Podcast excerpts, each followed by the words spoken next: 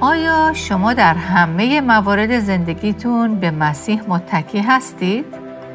بله در واقع در هسته هر گناهی که ما مرتکب میشیم این فکر نهفته است که کسی یا چیزی می‌تونه طوری به من رضایت بده و به داد من برسه که مسیح هرگز نمی‌تونه یا نمی‌خواد.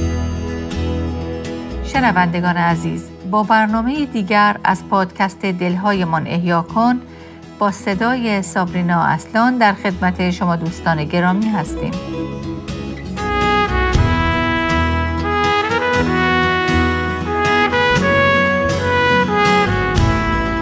اگه از چند برنامه قبل با ما همراه بوده باشید متوجه شدید که در وسط سری برنامه های تحت عنوان شگفتی نام او هستیم. امروز به یکی دیگه از عناوین عیسی یعنی داماد خواهیم پرداخت. پس با ما همراه بشید. آیا می‌دونستید که ازدواج چیزیه که خدا اون رو قرار داده تا انعکاسی از محبت مسیح و کلیسا باشه؟ بله همونطور که می‌دونید امروز به عنوان دیگه از مسیح خواهیم پرداخت که داماده. برای شروع با هم به اولین کتاب یعنی پیدایش فصل دوم نگاهی خواهیم انداخت. در این فصل می‌خونیم که در روز ششم آفرینش صحبت از یک ازدواج میشه و در اونجا ما با اولین عروس و داماد روبرو میشیم که در نهایت یک تن میشن. پس این خیلی واضحه که این خداست که مبتکر و مؤسس بنیاد ازدواج بین زن و مرده. اما قصد او از این عمل این بود که ازدواج زن و مرد منعکس کننده یک داستان باشه. داستانی که خدا در نظر داشت که اون رو برای همه خلقت بیان کنه. بله برای همه خلقت، برای همه تاریخ و امروز به زوایای مختلفی از این داستان یعنی داستان ازدواج خواهیم پرداخت. ما در طول عهد عتیق متوجه میشیم که ازدواج بین زن و مرد اول از همه منعکس کننده شخصیت خداست. کلام خدا بارها از تصویر ازدواج استفاده می‌کنه تا محبت وفادارانه و پایدار و عهد نگاه دارنده خدا رو برای ما ترسیم کنه و امانت بیپایان او رو برای ما توضیح بده. ما بارها در عهد عتیق با این مطلب برمیخوریم که یهوه داماد یا شوهر قوم خودش خونده میشه. مثلا در کتاب اشعیا فصل 62 می‌خونیم چنان که داماد از عروس خیش به وجد میآید همچنان خدایت از تو به وجد خواهد آمد. بنابراین این عنوان خدا یعنی داماد دل او رو که برای قوم خودش میتپه به نمایش می‌ذاره. دلی که رد نمی‌کنه، ترد نمی‌کنه و دلی که سرد و بیروح نیست و فاصله نمی‌گیره بلکه می‌خواد رابطه ای نزدیک و عاشقانه ایجاد کنه. در واقع رابطه ای که او می‌خواد با قوم خودش ایجاد کنه رابطه ای خشک و عقلانی نیست بلکه رابطه ای پر از شادی، اشتیاقی وافر و رابطه ای پرشور، سرزنده و بسیار عمیق. بله خدا در پی اینه که این چنین رابطه ای با ایمانداران خودش داشته باشه. همونطور که در این آیه خوندیم که او از عروس خودش به وجد میاد. در این حال ما در کلام خدا هر چقدر که جلوتر میریم می‌بینیم که این عشق و محبتی که خدا برای متعلقان خودش داره عشق و محبتی هم نیست که مثل فیلم های هالیوودی تنها بر احساسات صرف بنا شده باشه و یا عشقی خودخواهانه باشه بلکه اتفاقا برعکس عشقی بسیار فداکارانه و پر از گذشت و بنابراین عشقی که معشوق خودش رو متحول می‌کنه عشقی که از فقر و اسارت آزادی و رهایی میبخشه این موضوع دقیقا در اشعیا فصل 54 در آیه 5 دیده میشه. در این آیه می‌خونیم زیرا آفریننده تو که نامش خداوند لشکرهای آسمان است، شوهر تو خواهد بود. خدای قدوس اسرائیل که خدای تمام جهان است، نجات دهنده تو خواهد بود. بله او شوهریه که عشق و محبتش نسبت به قومش، عشق و محبتی که نجات میده، آزاد می‌کنه و دگرگون و متحول می‌کنه. این ازدواج دو انسان حکایت کننده محبت خدا برای قومشه و از سوی دیگه نقشه نجات بخش خدا رو هم با یکی شدن ایمانداران با مسیح که داماد آسمانی اونهاست برای ما به نمایش می‌گذاره. پس از این به بعد هر وقت به یک عروسی دعوت میشید و می‌بینید که دختر و پسر جوانی در عقد ازدواج با هم متحد میشن به یاد داشته باشید که خدا از این تصویر استفاده می‌کنه تا داستان عشق و محبت خودش رو برای ما به تصویر بکشه و نقشه نجات بخش خودش رو در یکی کردن ما با پسرش برای ما به تصویر بکشه.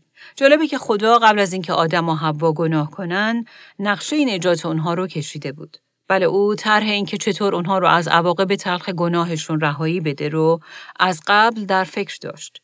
او برای اینکه این نقشه رو نشون بده از تصویر ازدواج استفاده کرد. در واقع ازدواج آدم و حوا و یکی شدن اونها به ازدواج دیگه ای اشاره می کرد که در اون ازدواج پسرش عیسی داماد می شد. بنابراین ازدواج زمینی اتفاقی نیست که فقط درباره یک رابطه رمانتیک و عاشقانه صرف باشه. البته هر ازدواجی باید درش رابطه عاشقانه و رمانتیک وجود داشته باشه. اما این رابطه به بزرگترین داستان عاشقانه یعنی داستان عشق محبت حمایت کننده و نجات بخش خدا نسبت به ایمانداران اشاره می‌کنه.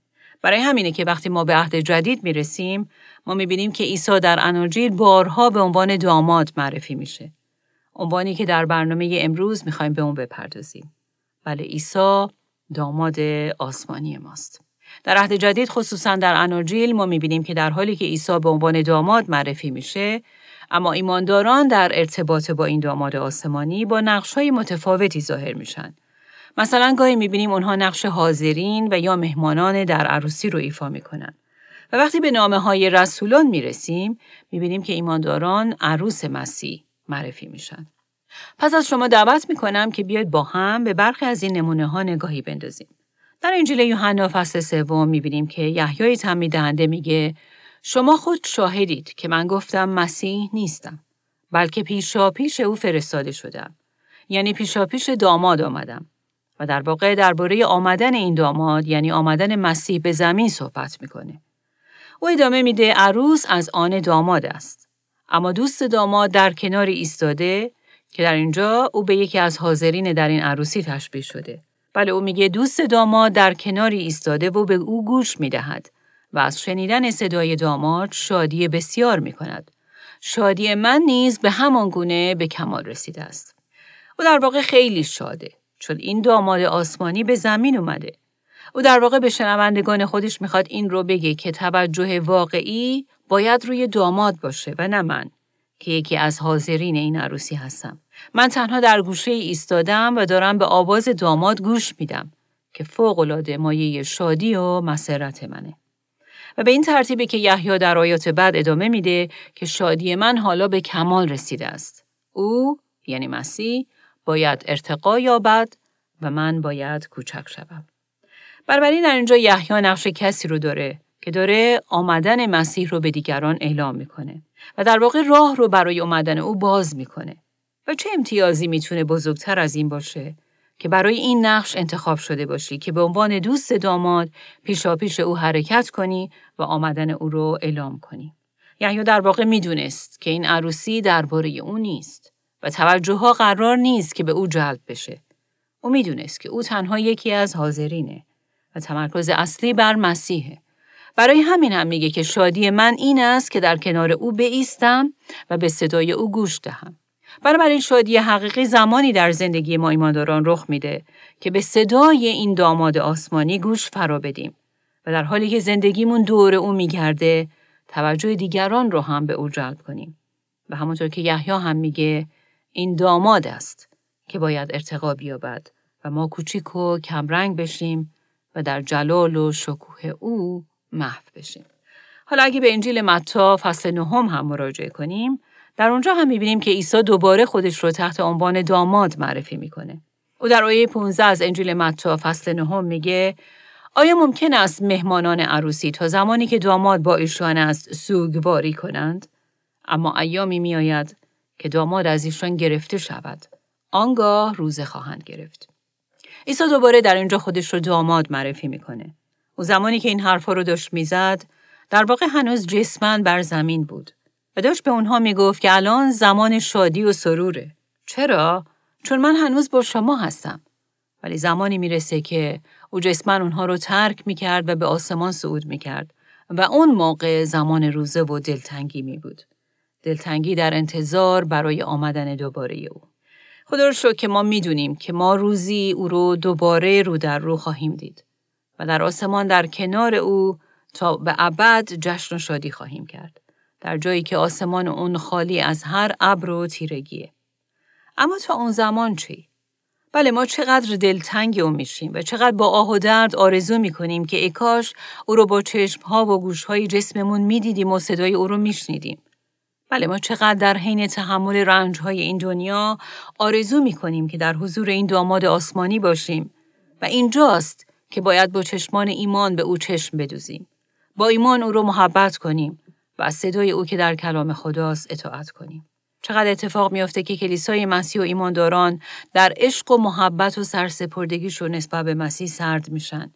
شرایطی که حضور زندگی داماد یعنی مسیح در بین اونها کمرنگ میشه و حتی گاهی دیده نمیشه. و اینجاست که نیاز مبرم به بیداری و تجدید حیات روحانی دارن. چقدر شده که ما هم خودمون رو در این چنین شرایط دیدیم شرایطی که به قول پولس رسول در اون ایمانداران به غمی که منجر به توبه حقیقی میشه نیاز دارن تا از گناهان خودشون توبه کنن و از مسیح بخوان تا اون محبت و عشق اولیه‌ای که در اونها خاموش شده رو دوباره شله بر کنه و این داماد آسمانی حضور شادی بخش خودش رو در بین اونها جاری کنه. پس حالا دیدیم که ایمانداران به مسیح در برخی جاهای انجیل به حاضرین در عروسی تشبیه شدن و یا به دوست داماد و در برخی موارد هم اونها به مهمانان عروسی تشبیه شدن که مشتاق دیدن این دامادن. اما وقتی که در عهد جدید به رسالات یا نامه های رسولان می رسیم، ما با هویت دیگه‌ای به نام عروس مسیح روبرو میشیم و این عروس کیه؟ بله، کلیسای مسیح. یعنی مجموعه همه ایمانداران حقیقی مسیح چه اونهایی که از زمینه یهود هستند و چه اونهایی که از زمینه غیر یهود هستند. مثلا در افسوسیان پنج می‌خونیم از این رو مرد پدر و مادر خود را ترکی گفته به زن خیش خواهد پیوست و آن دو یک تن خواهند شد. این راز بس عظیم است. اما چه رازی؟ کلام خدا میگه که ازدواج یک رازه، یک سره. و شما شاید بگید آره واقعا موافقم ازدواج واقعا اسرارآمیزه. اما از شوخی گذشته بیایید ببینیم که منظور پولس از این که میگه که این راز بس عظیم است چیه؟ او در آیات 31 تا 33 به نکته بسیار مهمی اشاره می‌کنه و میگه اما درباره مسیح و کلیسا سخن می‌گویم. باری هر یک از شما نیز باید زن خود را همچون خیشتن محبت کند و زن باید شوهر خیش را حرمت نهد. در واقع رابطه زمینی شوهر و زن تصویری از رابطه عیسی اون داماد آسمانی با عروسش کلیسا. بر حسب کلام خدا وقتی که یک زن و مرد ازدواج می‌کنن با هم یک تن میشن و از طرف دیگه همونطور که می‌خونیم مسیح عروس خودش رو محبت می‌کنه و کلیسا عروس مسیح هم داماد خودش رو حرمت میداره. این رفتار احترام آمیز ما با شوهرانمون در واقع به دنیای اطراف عکسی از رابطه احترام آمیز کلیسا به مسیح رو منعکس می‌کنه. البته این واضحه که شوهران ما مسیح نیستن و به همین دلیل هم هست که در ازدواج هامون ما به اعتماد و توکل به خدا نیاز داریم. شاید ازدواج های زمینی ما پر از چالش های متفاوت باشند. اما ما باید به یاد داشته باشیم که در ازدواج ما پیغامی بس بزرگتر از چالش ها و دشواری های ازدواج ما وجود داره و اون اون داستانیه که ما توسط ازدواجمون باید درباره داماد آسمانیمون به دیگران بگیم. اون داماد آسمانی که کامل و بینقصه و در نشون دادن عشق و محبت به عروسش هیچ وقت کم نمیاره و شکست نمی‌خوره. بله، مسیح این داماد آسمانی سر کلیساست و کلیسایی که عروس او و بدن اوست و اون نجات دهنده اونه. همونطور که در افسوسیان 5:23 هم به اون اشاره شده و میگه مسیح نیز سر کلیسا بدن خیش و نجات دهنده آن است. که البته این به وظیفه خطیر شوهران مسیحی هم اشاره می‌کنه. همونطور که در بقیه آیه هم به شوهران فرمان داده میشه که زنان خودشون رو محبت کنن. آنگونه که مسیح هم کلیسا رو محبت کرد و جان خودش را برای نجات آن داد. حقیقتا چه فراخوندگی و دعوت مهم و بزرگی برای شوهران که زنان خودشون رو با محبتی فداکارانه خدمت کنند و مثل نجات دهندهشون عیسی محبت کنند. که این واضحه که اونها قرار نیست که روح زنان خودشون رو نجات بدن اما اونها با رفتار خودشون می‌تونن که اون محبت نجات دهنده محافظت کننده و تدارک بیننده ای رو که مسیح برای ایمانداران خودش یعنی کلیسا داره رو منعکس کنن بله عزیزان خدا بنیاد ازدواج رو قرار داد تا تصویری از رابطه مسیح با بدن خودش یعنی کلیسا رو منعکس کنه. و البته این عکس و تصویر انسانی کامل نیست. اما ازدواج های ما بر زمین باید از این الگو یعنی رابطه مسیح با کلیسا تبعیت کنند. بیاید به برخی از عملکردهای مسیح به عنوان داماد نگاهی بندازیم. این داماده که قدم اول رو بر می داره. به دنبال همسر میگرده و از میان دختران بسیار یکی رو انتخاب می‌کنه. عاشقانه به دنبالش میره، به اون نزدیک میشه و همه کار می‌کنه و همه تلاش خودش رو می‌کنه تا دل اون دختر رو به دست بیاره و این اون کاری بود که مسیح در قبال ما کرد. داماد به شادی و وجد میاد. در پوست خودش نمی گنجه. وقتی که دختری رو که انتخاب کرده به پیشنهاد ازدواجش جواب مثبت میده. و به همین ترتیب مسیح هم.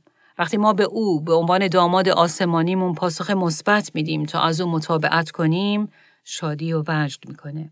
و بعد این داماده که خونه ای مهیا می‌کنه تا بعد از اینکه با عروسش ازدواج کرد در اونجا با هم زندگی کنن.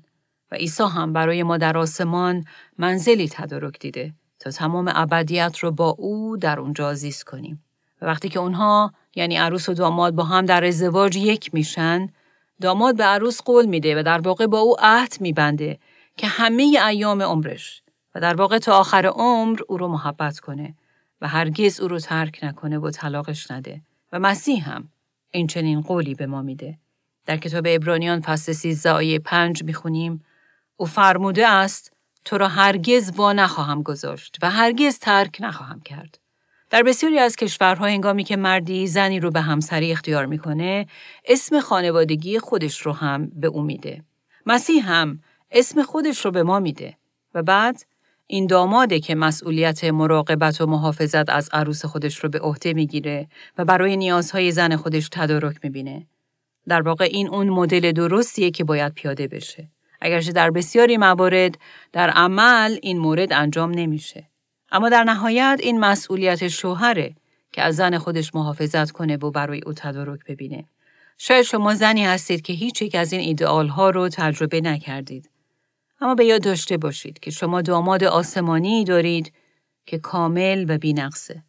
و در واقع تصویری از یک شوهر ایدئال که عروس خودش رو عاشقانه دوست داره و به فکر همه نیازهای اوست. و یا شاید شما مجرد باشید و هرگز بر زمین داشتن شوهر رو تجربه نکنید. و یا زنی هستید که از داشتن شوهری که شما رو دوست داشته باشه به شما احترام بگذاره، شما و خانواده رو درست رهبری کنه و برای شما تدارک ببینه و از شما محافظت و مراقبت کنه محروم باشید. شوهری که نه تنها این موارد رو انجام نمیده، حالا درست برعکس اینها رو هم انجام بده. اما به یاد داشته باشید که هیچ از ما خونده نشدیم که در این دنیای سقوط کرده متأثر از گناه اعتماد و امید و توکلمون رو بر هیچ انسانی قرار بدیم. امید حقیقی ما خود مسیحه و در هر شرایطی که باشیم چه وقتی که شوهری کتاب مقدسی داریم و چه زمانی که شوهر ما از معیارهای کتاب مقدس خیلی فاصله داره امید و توکلمون رو بر مسیح اون داماد کامل و ایدئال قرار بدیم.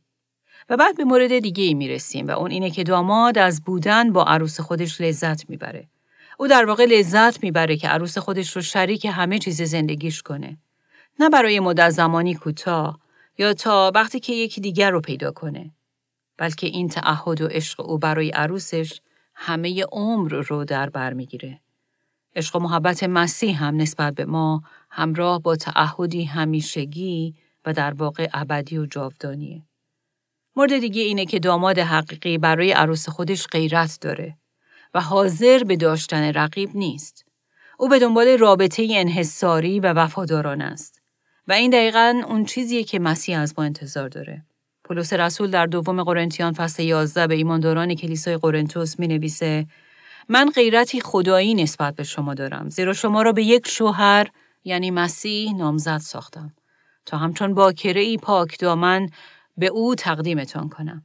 اما بیم دارم همانگونه که هوا فریب خورد فکر شما نیز از سرسپردگی صادقانه و خالصی که به مسیح دارید منحرف شود. در واقع در این آیات پولس تصویری از کلیسا یعنی مجموعه ایمانداران ارائه میده که به نامزدی مسیح اون داماد آسمانی در اومدن. و پولس در اینجا برای این کلیسا فوق العاده احساس مسئولیت می‌کنه و به فکر زندگی روحانی اونهاست. به حدی که خودش رو به پدری تشبیه می‌کنه که دختر خودش رو در روز عروسی مثل دوشیزهی پاک به مسیحی که داماده میده. درست مثل اونجا که در عقد مسیحی ما شاهد اون هستیم که پدر دختر خودش رو به داماد میده. کلیسای قرنتوس زمانی در گناهان جسمی و روحانی زیادی درگیر بودن اما شواهد نشون میده که اونها توبه می‌کنن و حالا پولس اونها رو تشویق می‌کنه که خودشون رو به این داماد آسمانی یعنی مسیح متعهد بدونن. درست مثل دختری که به عقد محبوب خودش در اومده و با تعهد و سرسپردگی کامل با تمام دل تنها بر او تمرکز داره و نه مرد دیگه ای. چند هفته پیش دوستی درباره دختر جوانش می‌گفت که هنوز ازدواج نکرده. ولی در این بین دو تا پسر هستن که هر دوشون خیلی به او علاقه نشون میدن و هر کدومشون آرزو دارن که این دختر به او توجه نشون بده و به او پاسخ مثبت بده و ظاهرا این دختر هم به هر دو علاقه داره و در حالی که هر دوی اونها توجهش رو جلب کردن گیج مونده و نمی‌دونه چه کار باید بکنه. اما او دائما برای این موضوع دعا می‌کنه تا بدونه که اراده خدا براش چیه. ولی هنوز تشخیص نداده و شدیدا خودش رو در سر یک دوراهی بزرگ می‌بینه که این می‌تونه طبیعی باشه.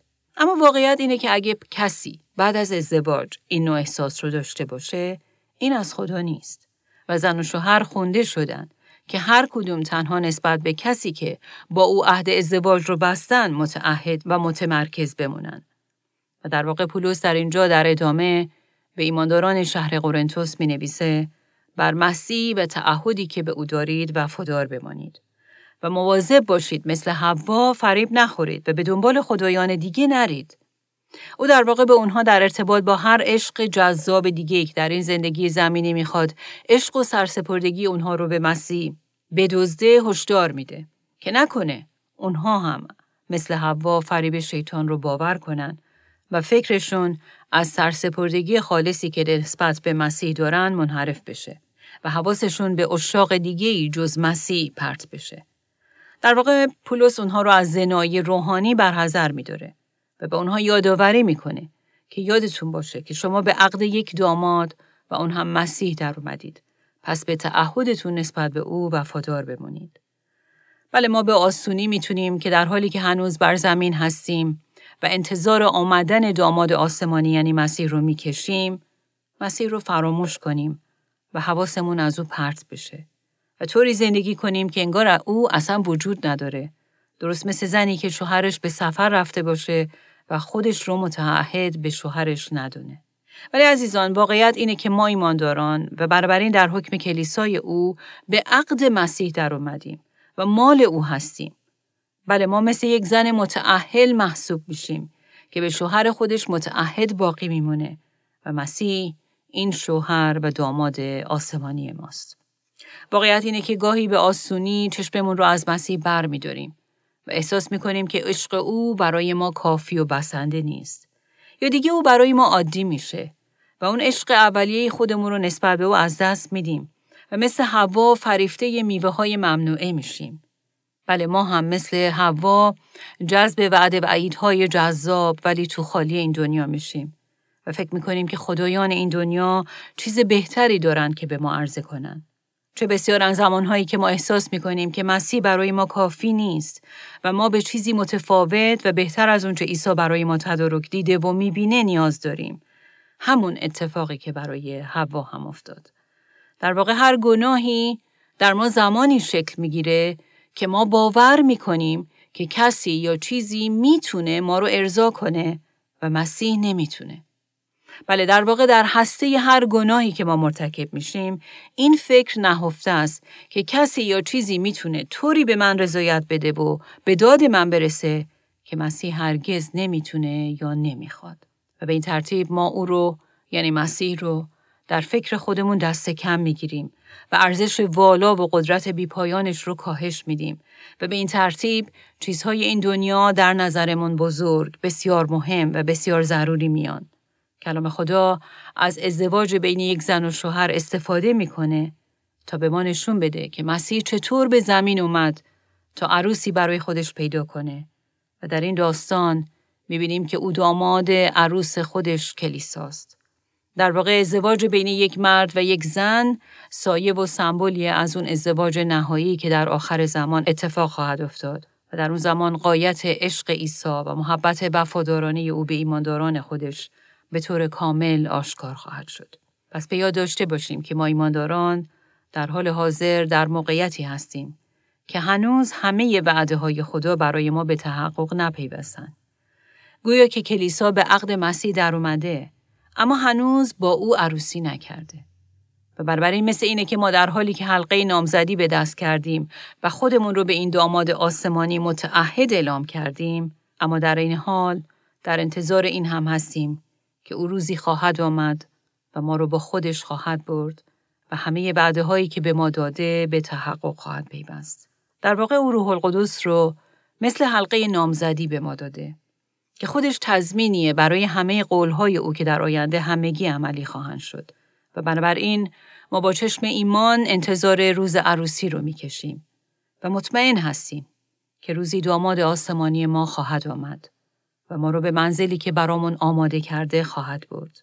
بله روزی خواهد رسید که ما مثل عروسی که در روز عقد داماد در کلیسا منتظرشه با لباس سفید قدم برخواهیم داشت و به سوی او که در جلو در انتظار دیدن ماست خواهیم رفت و به او خواهیم پیوست. اما تا اون روز ما هنوز در مرحله نامزدی و عقد قبل از عروسی هستیم. بله ما به عقد مسیح در اومدیم و نامزد عیسی هستیم. و کار ما بر روی زمین چیه؟ بله کار ما اینه که خودمون رو برای او پاک و متعهد نگاه داریم و برای اون عروسی مجلل تدارک ببینیم. بله برای آمدن قریب الوقوع داماد آماده باشیم. پس عزیزان عروسی در حال آمدنه. عروسی که در کتاب مکاشفه آخرین کتاب کتاب مقدس درباره اون نوشته شده. عروسی که سایه اون از اولین کتاب کتاب مقدس یعنی پیدایش به تصویر کشیده شده بود. یادتون میاد که در پیدایش ما با اولین عروسی و اولین ازدواج رو برو شدیم. و هنگامی که کلام خدا در پیدایش می‌گفت که مرد والدین خودش رو ترک می‌کنه و به زن خودش میپیونده در واقع سایه هم بود از عیسی. همچون دامادی که آسمان رو به خاطر ما ترک کرد تا به دنبال ما بگرده ما رو پیدا کنه و ما رو عروس خودش کنه. اما پایان این داستان در آخرین کتاب کتاب مقدس یعنی مکاشفه نوشته شده. در فصل 19 کتاب مکاشفه آیه هفت می‌خونیم به وجد داییم و شادی کنیم و او را جلال دهیم زیرا زمان عروسی آن بره فرا رسیده است و عروس خود را آماده ساخته است. نکته جالب اینه که توجه کنید این آیه نمیگه که وقت عروسی داماد فرا رسیده بلکه میگه که زمان عروسی بره فرا رسیده. چرا؟ چون اون بره یک داماده و داماد هم بره است. دامادی که مثل بره جان خودش رو برای عروسش داد. بله او جان خودش رو قربانی کرد تا ما عروس او بشیم. به راستی او اون بره بود که همونطور که در مکاشفه فصل سیزدهم درباره او می‌خونیم از بد و آفرینش جهان ذبح شده بود. بله خدا حتی قبل از گناه آدم و حوا این نقشه رو کشیده بود و از قبل نقشه کشیده بود تا من و شما توسط پسرش نجات پیدا کنیم و عروس او بشیم. پس باشه که با انتظار و اشتیاق به پیشواز روزی بریم که عروسی بره اتفاق خواهد افتاد. مثل عروسی که خودش رو برای روز عروسی آماده کرده. و ما چطور باید خودمون رو برای این عروسی آماده کنیم؟ بله با واکنش مثبت به او و عشق او. با وفاداری به تعهد و سرسپردگیمون به او و زندگی پاک و مقدس خودمون. بیاید ببینیم در آیه 8 از مکاشفه فصل 19 در این باره چه نوشته شده. به این عروس جامعه کتان و نفیس و درخشان داده شد تا بتن کند. و بعد ادامه میده جامعه کتان نفیس اعمال پارسایانه مقدسین است.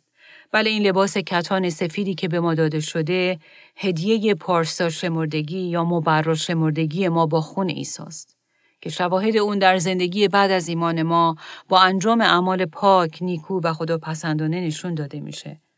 مسلما ما با این اعمال پارسا و نیکو نجات نیفتیم بلکه این تنها ایمان به خون مسیح و پارسایی اوست که ما رو نجات داده. اما حقانیت و درستی این نجات موقعی در ما ثابت میشه که ما بعد از ایمان آوردن به مسیح با قلبی تازه که او در ما آفریده شروع به انجام اعمالی می‌کنیم که نیکو هستند و خدا رو خرسند می‌کنن. پس این لباس سفید عدالت و پارسایی حالا به ما داده شده و به این ترتیب ما به این عروسی راه پیدا کردیم. برای همین در آیه نه می‌خونیم آنگاه فرشته به من گفت بنویس خوشا به حال آنان که به زیافت عروسی آن بره دعوت می‌شوند. و چه زیافتی زیافتی پر جلال و پر از شادی و وجد برای همه ابدیت. بله عیسی به این جهان اومد تا برای خودش عروسی بیابه و او با فدا کردن جان خودش و با قیمت خون خودش عروسش رو به عقد خودش درآورد و روزی به زودی خواهد اومد تا با عروس خودش این عروسی رو جشن بگیره و ما رو با خودش به منزلی ببره که برامون آماده کرده. پس ما الان در حد فاصله بین عقد و عروسی هستیم و داماد فعالانه در حال آماده سازی و تدارک برای این عروسیه. آیا شما برای این عروسی آماده هستید؟ آیا عاشقانه برای او در حال انتظار هستید؟ و آیا با هیجان دارید به پیشواز اون روز میرید؟ مثل عروسی که اونقدر برای عروسیش اشتیاق و هیجان داره که دائما در حال شمردن روزها و ساعتهاست که کی اون روز بزرگ فراخواهد رسید. من و شما اگر ایماندار به مسیح هستیم، باید این چنین روحیه‌ای برای بازگشت داماد آسمانیمون داشته باشیم و نه تنها هیجان و انتظار، بلکه با تعهد و سرسپردگی هم انتظار بکشیم. مثل عروس و محبوبه ای که تمام حواسش به محبوبشه و نمی‌تونه حتی خودش رو در کنار کس دیگه ای تصور کنه. بله عروسی که با تمام دل، با خلوص و وفادارانه خودش رو متعهد به محبوب جانش می‌دونه. متعهد تنها به عیسی. اون داماد آسمانی و بس و نه هیچ محبوب دیگه ای. باشه که من و شما این چنین عروسی برای مسیح اون داماد آسمانی عزیزمون باشیم. آمین. آمین. آمین. بله. برنامه امروز من و شما رو دعوت کرد که اگه ایماندار حقیقی به مسیح هستیم خودمون رو تنها متعهد و عاشق یک محبوب بدونیم. اون داماد آسمانیمون عیسی که به زودی خواهد آمد. همونطور که می‌دونید ما در حال بررسی سی و دو نام و عنوان عیسی نجات دهندمون هستیم.